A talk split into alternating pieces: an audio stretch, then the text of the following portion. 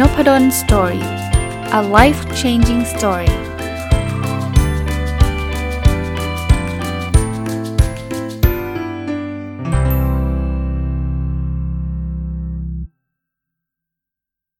สวัสดีครับ ยินดีต้อนรับเข้าสู่นพดล Story Podcast นะครับ แล้วก็วันศุกร์นะครับ ยินดีต้อนรับเข้าสู่รายการ MBA Weekly นะครับ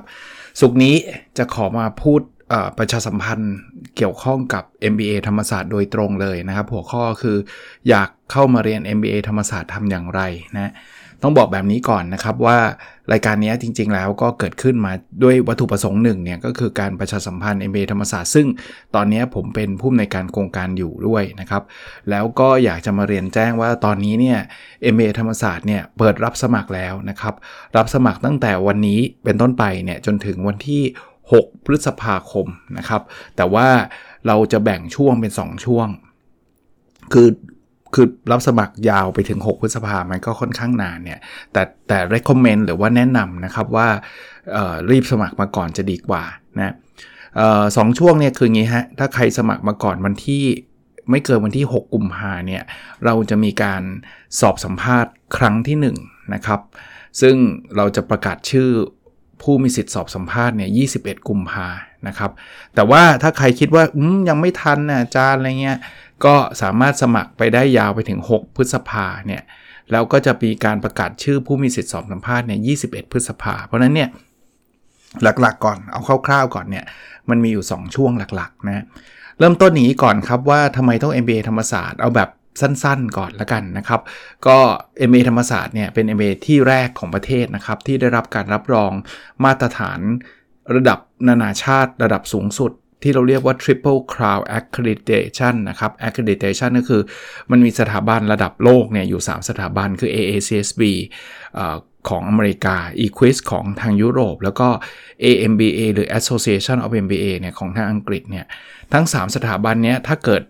ที่ไหนเนี่ยได้รับการรับรองหรือ accreditation ครบเนี่ยเขาก็เรียกว่า triple crown หรือ 3 มงกุฎซึ่งมี business school ในระดับ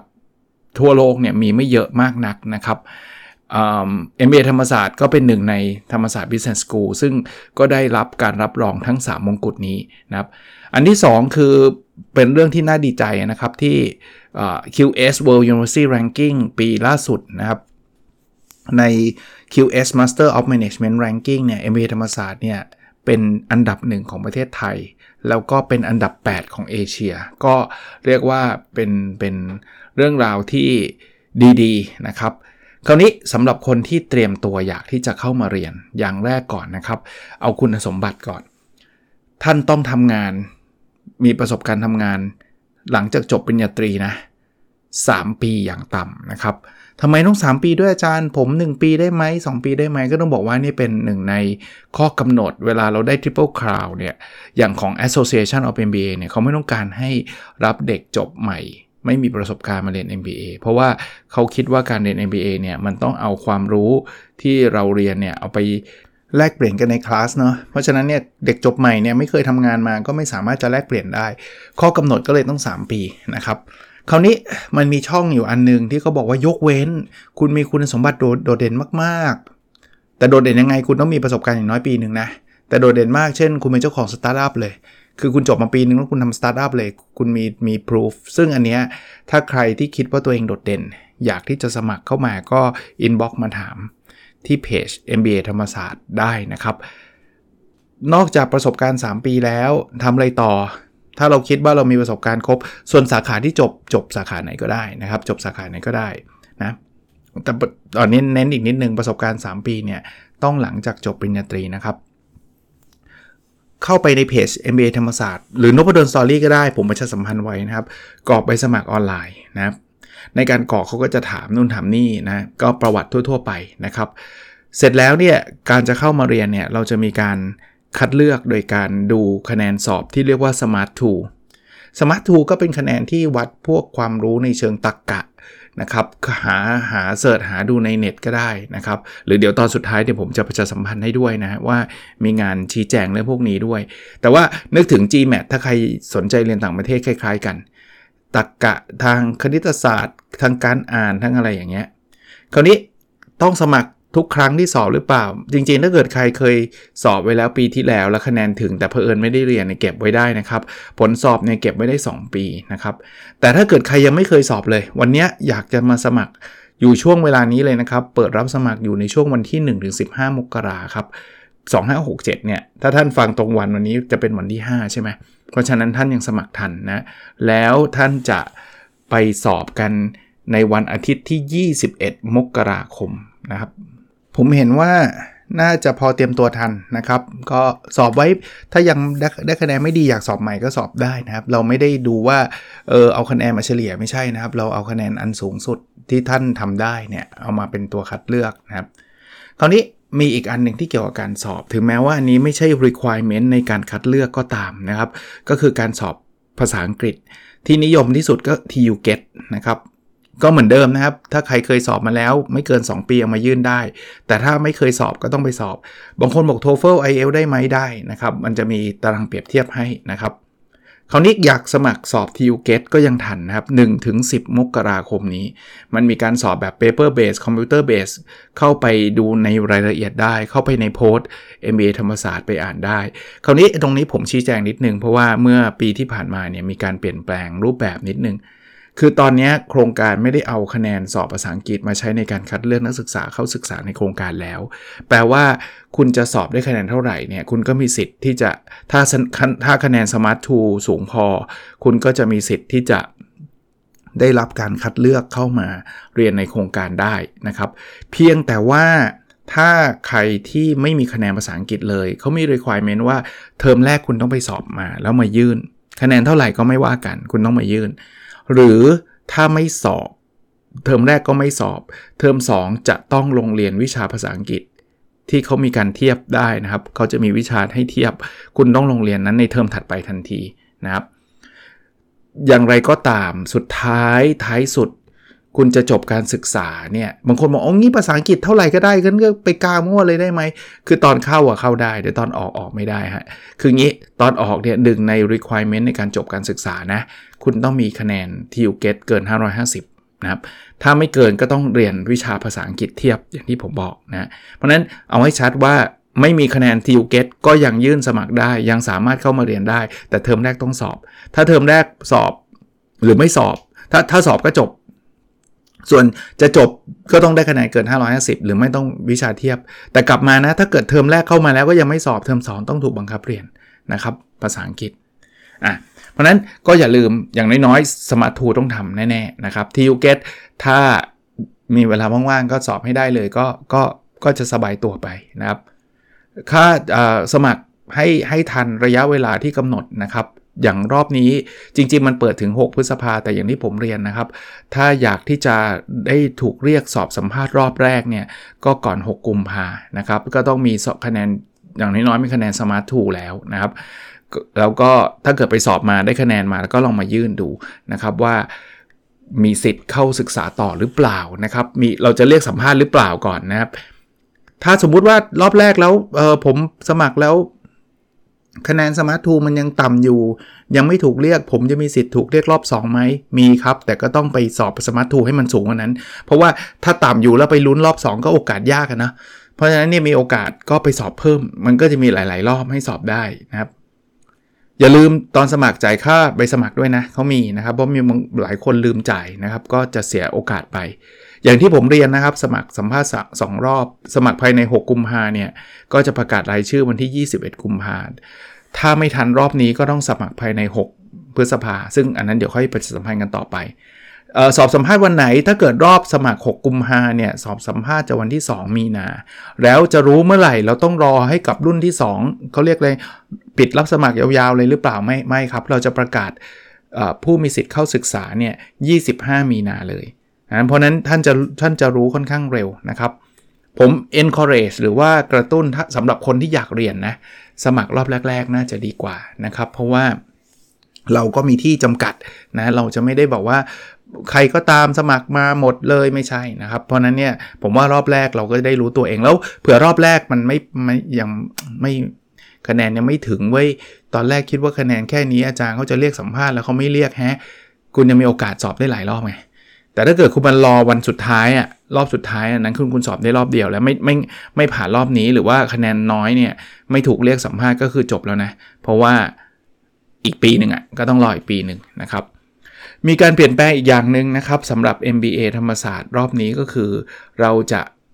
ปรับเวลาการเรียนเป็นเฉพาะวันเสาร์และวันอาทิตย์เท่านั้นนะครับสำหรับรุ่นนี้นะ MBA รุ่น 2567 เข้ามา มีเหตุผลให้ทราบนะครับ ทุกปีที่ผ่านมามีนักศึกษาผู้สนใจจำนวนมากเลย ที่มีข้อจำกัดในการเรียนตอนเย็นวันธรรมดายกตัวอย่างเช่น เขาทำงานเป็นวิศวกรอยู่ที่ระยอง อยู่ที่ชนบุรี อยู่ที่นครปฐมอยู่ขอบต่างจังหวัด ซึ่งเขามีความสามารถในการกลับเข้ามาเรียนวันเสาร์อาทิตย์ได้ แต่ว่าให้เขากลับเข้ามาวันเเย็นวัน อังคารตอนเรียนตอน6โมงถึง3ทุ่มเขาเขาเรียนไม่ทัน เพราะฉะนั้นเนี่ยนักศึกษากลุ่มนี้เนี่ยก็เรียกว่าร้องขอเลยแหละว่าอยากที่จะให้มีการจัดการเรียนการสอนในวันเสาร์อาทิตย์ ประกอบกับแม้กระทั่งนักศึกษาในกลุ่มของที่ทำงานในกรุงเทพและปริมณฑลเนี่ยก็มีข้อจะเรียกว่าอะไรเนี่ยอดครวนนะครับ ร้องเรียนว่าช่วงเย็นๆเดินทางลำบากมาก ซึ่งผมก็เห็นใจนะ จะเรียกว่าจราจรในกรุงเทพทุกท่านก็จะทราบนะ บางทีเลิกงานเอาแค่ว่าเลิกงาน5้าโมงเนี่ยก็เหนื่อยแทบแย่แล้วนะ เพราะว่าหลายคนก็แหมติดประชุมพอดีไอ้ครั้นที่จะบอกว่า ผมต้องไปแล้วผมจะไปเรียนมันก็ผมเข้าใจนะ คือคือทำงานก็ต้องต้องเต็มที่ด้วยอะ่ะไม่ใช่ว่าเราจะอ้างว่าเราจะเรียนอย่างเดียวบางทีหัวหน้าเขาก็ไม่ค่อยพอใจ แม้กระทั่งออก5้าโมงบางทีมาถึงธรรมศาสตร์ตอน6โมงก็ อาจจะไม่ทัน แล้วที่สำคัญอีกประการหนึ่งคือที่จอดรถก็แทบว่าจะมันไม่ใช่ว่ามากันได้ง่ายๆไงบางคนบอกว่าเดี๋ยวนี้มีเรือ เดี๋ยวนี้มีรถไฟใต้ดิน แต่ก็ต้องบอกว่าไลฟ์สไตล์ของการทำงาน มันก็ยากที่จะขึ้นเรือหรือ Public Transportation ในรูปแบบนั้นยกตัวอย่างเช่น ตอนเช้าอะ่ะเราต้องไปทำงานเราก็ต้องขับรถไปอะ่ะคราวนี้แล้วตอนเย็นน่ะจะให้นั่งรถไฟใต้ดิน มาที่ธรรมศาสตร์ แล้วทิ้งรถไปที่ทำงาน แล้วรถจะเอากลับยังไงอะ่ะเรียนที่ธรรมศาสตร์เสร็จต้องนั่งรถไฟใต้ดินกลับไปที่ทำงาน แล้วขับรถกลับบ้านก็เป็นความ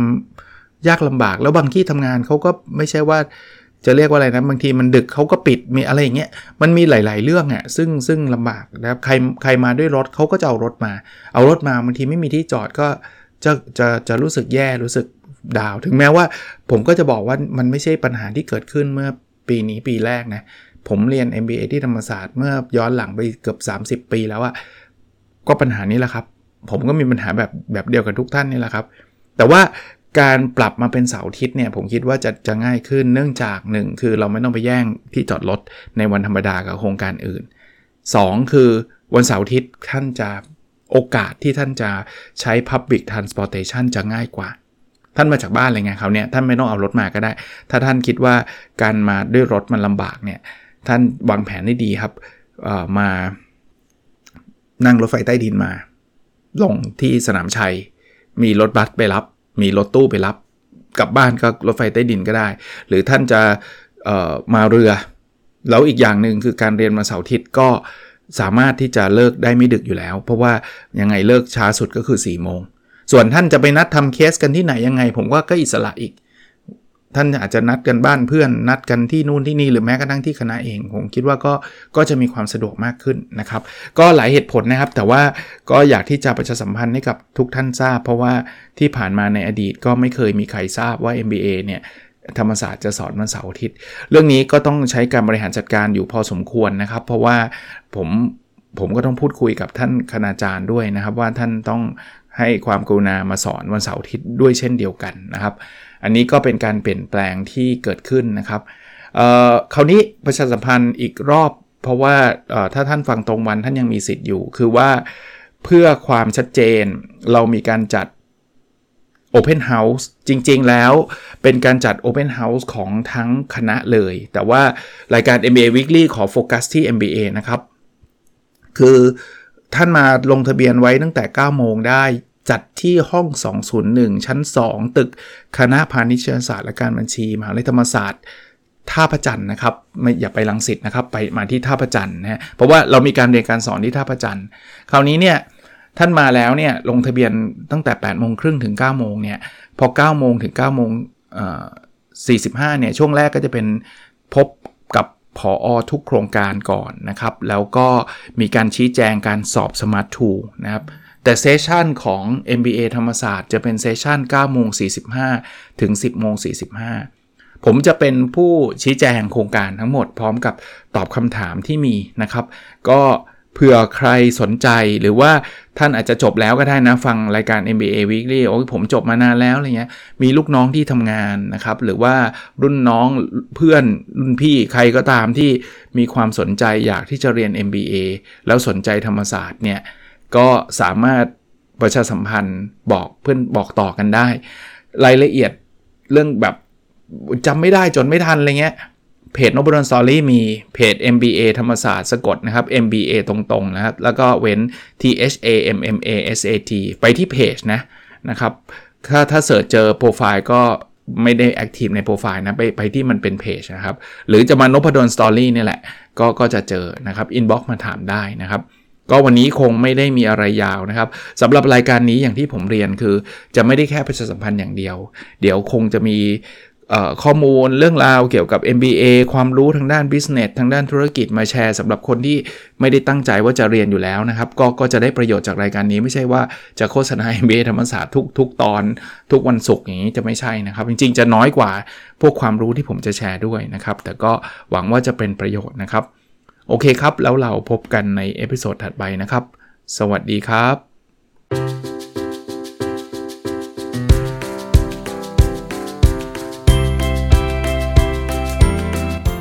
n o p a d o n Story a life changing story